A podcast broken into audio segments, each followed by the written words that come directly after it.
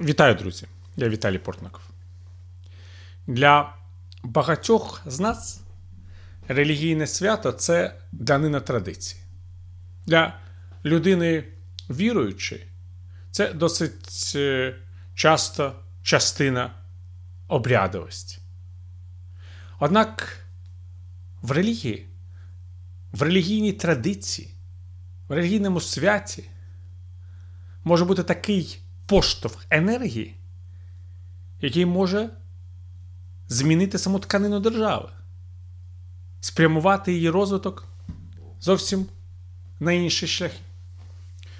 Тому замість святкових привітань сьогодні я згадаю про одну православну ікону, яку я завжди з неймовірною цікавістю оглядав у Московській Трицяковській галереї, де вона останнє десятиріччя зберігається. Ікону Володимирської Божої Матері, яка вважається найголовнішою іконою Російської держави, найголовнішою іконою Російської церкви. Неймовірна енергетика, неймовірний витвір іконописного мистецтва. Навіть після такої кількості реставрацій. Та й реставрації були неймовірні до однієї з них, як вважають, був причетний геніальний Андрій Рубльов. Але сама історія ікони це історія створення однієї держави і цивілізації за рахунок іншої. Це ж насправді не Володимирська ікона Божої Матері, а Вишгородська. Вона була подарована Константинопольськими священниками князю Київському Мстиславу, сину Володимира Моноваха, саме як великому князю Київському, саме на знак поваги до Київського княжого престолу, як до центру Руської державності. Зберігалася вона, як відомо, у Вишгороді під Києвом. Ця знаменита ікона, яку, як вважали, копіювали з ікони, написаної аж самим Євангелістом Лукою. З Вишгорода до Володимира. Вона потрапила не випадково. Князь Андрій Боголюбський, племінник князя Мстислава і син його брата Юрія Долгорукого, фактично цю ікону викрав. Згодом цей вчинок е, буде пояснюватися російськими церковними і світськими істориками як виконання бажання самої ікони, самої Богородиці, що не бажала ікона бути у Вишгороді, що бажала вона бути в якомусь іншому місті. І що князь Андрій вирішив, що найкраще місто це Владімір, столиця провінційних залеських князів, до яких належав він і до яких належав його батька, який все своє життя боровся за Київський престол, а як остаточно доборовся, так майже відразу і помер. Звісно, мешканці Києва, мешканці Вишгорода ніколи б не дозволили князю вкрасти у них цю велику ікону. Він таємно вивіз е, її з Вишгороду по суті, відмовився від княжіння у цьому дуже важливому тоді місті Русі. Вивіз у провінційний Володимир, який тоді ще не був ніяким державним центром, який серйозно поступався Києву у своєму впливі на те, що відбувалося тоді в політиці Русі. Саме тому Юрій Долгорукий завжди боровся саме за те, щоб княжити у Києві, а не у Володимирі. Але саме з Андрія Боголюбського ситуація змінюється. Володимир стає центром по суті самостійної держави. Держави, яка істориччями стала сучасною Росією. І, врешті-решт, ікона Володимирської Божої Матері самого Володимира, який втратив політичну вагу на користь Москви, потрапляє вже до Москви. Там і залишається. Але чи варто забувати, що все починалося зі вкраденої ікони? А потім, після того, як вкрали ікону, вкрали і руську історію. Вся вона стала історією Росії. Русь у творах російських істориків перетворилася просто на державу, яка органічно розвивалася від Києва до Володимира, від Володимира до Москви. Ніхто, звісно, не хотів бачити, що Андрій Боголюбський, коли вкрав ікону, фактично відмовився від київської цивілізації, яка вже стала йому чужою. Що він намагався створити державу на зовсім іншому місці, зовсім на іншій території. Що для нього, і цим він відрізнявся навіть від свого батька Юрія Долгоруко, Київський стіл вже не був центром його державницьких змагань, а центром його державницьких змагань було посилення Володимира, Володимира Суздальської Русі.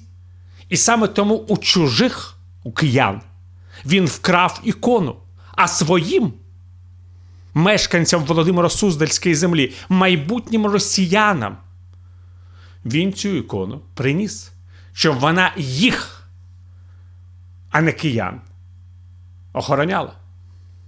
Незважаючи на всю імперську міфологію, на всю цю втрачену історію, як ми бачимо, Вишгородська ікона до самого Вишгорода чи до Києва так ніколи і не повернулася. Володимир і Москва це були два місця, в яких вона тільки і могла знаходитися. Тому що спочатку Володимир, а згадаємо, що після монголо-татарської окупації Русі давали ярлики саме на Володимирський стіл, а потім Москва, коли Москва стала Великим князівством, мали володіти такою цінністю. І в цій цінності, звісна річ, вбачалося право на претензії до всієї цивілізації руських земель. Однак в цій новій цивілізації, цивілізації Андрія Боголюбського, цивілізації вкраденої ікони, Київ вже не був центром. Про нього згадували тільки для того, щоб нагадати про право провінційної династії на всю довгу історію розвитку давньоруської цивілізації. І коли, врешті-решт, так звані малоросійські землі приєднали від Річі Посполитої до Московського царства, саме тоді Москва і стала цією імперією, про яку ми говоримо сьогодні. Саме тоді виникла реальна можливість перетворення князівства на царство, царства на імперію, імперію, яка спиралася на всю історичну традицію давньої Русі, тому що в її кордонах опинився весь шлях Андрія Боголюбського і весь шлях Вишгородської ікони з Києва до Володимира, з Володимира до Москви. Саме тому незалежна Україна викликає такі емоції у російських шовіністів. Київ, який залишився за кордонами сучасної Росії, знову і знову самим фактом свого існування як столиці Незалежної України буде нагадувати про знамениту крадіжку, про те, як Суздальський князь крався київськими шляхами, побоюючись, що про його вчинок дізнаються, що ікону віднімуть і повернуть до Вишгородського монастиря. Так не сталося. Можна сказати, що Андрій Боголюбський тоді вкрав зовсім не тільки ікону. Він вкрав українську спадкоємність і перетворив її на спадкоємність російську. Тоді дуже важко було уявити, що саме так все відбудеться. Однак на користь цього вчинку Андрія Боголюбського потім працювали і воєначальники, і дипломати, і історики, і письменники. Майбутнього Великого князівства Володимирівського, а потім майбутнього Великого князівства Московського, а потім Московського царства, а потім Російської імперії. І вкрадена ікона завжди була з ними. І нагадувала, що якщо не сфальсифікувати історію, якщо дати можливість Україні бути Україною і спадкоємицею давньоруської історії, тоді зовсім інакше буде виглядати в очах будь-якого покоління людей знаменитий вчинок святого Російської православної церкви Андрія Боголюбського. І дійсно святого, незважаючи на всі жахливі вчинки, які здійснив князь під час свого правління. Тому що без нього могло б не відбутися Росії. Без нього могло б не відбутися присвоєння Росії української історії. Без нього могло б не відбутися усього того, що в сучасній Росії сприймають як руський мір.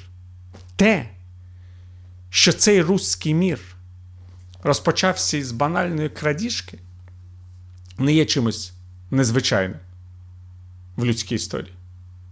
Так було багато разів у стосунках нових і старих держав, нових і старих династій. Дуже часто бувало, що народи, у яких крали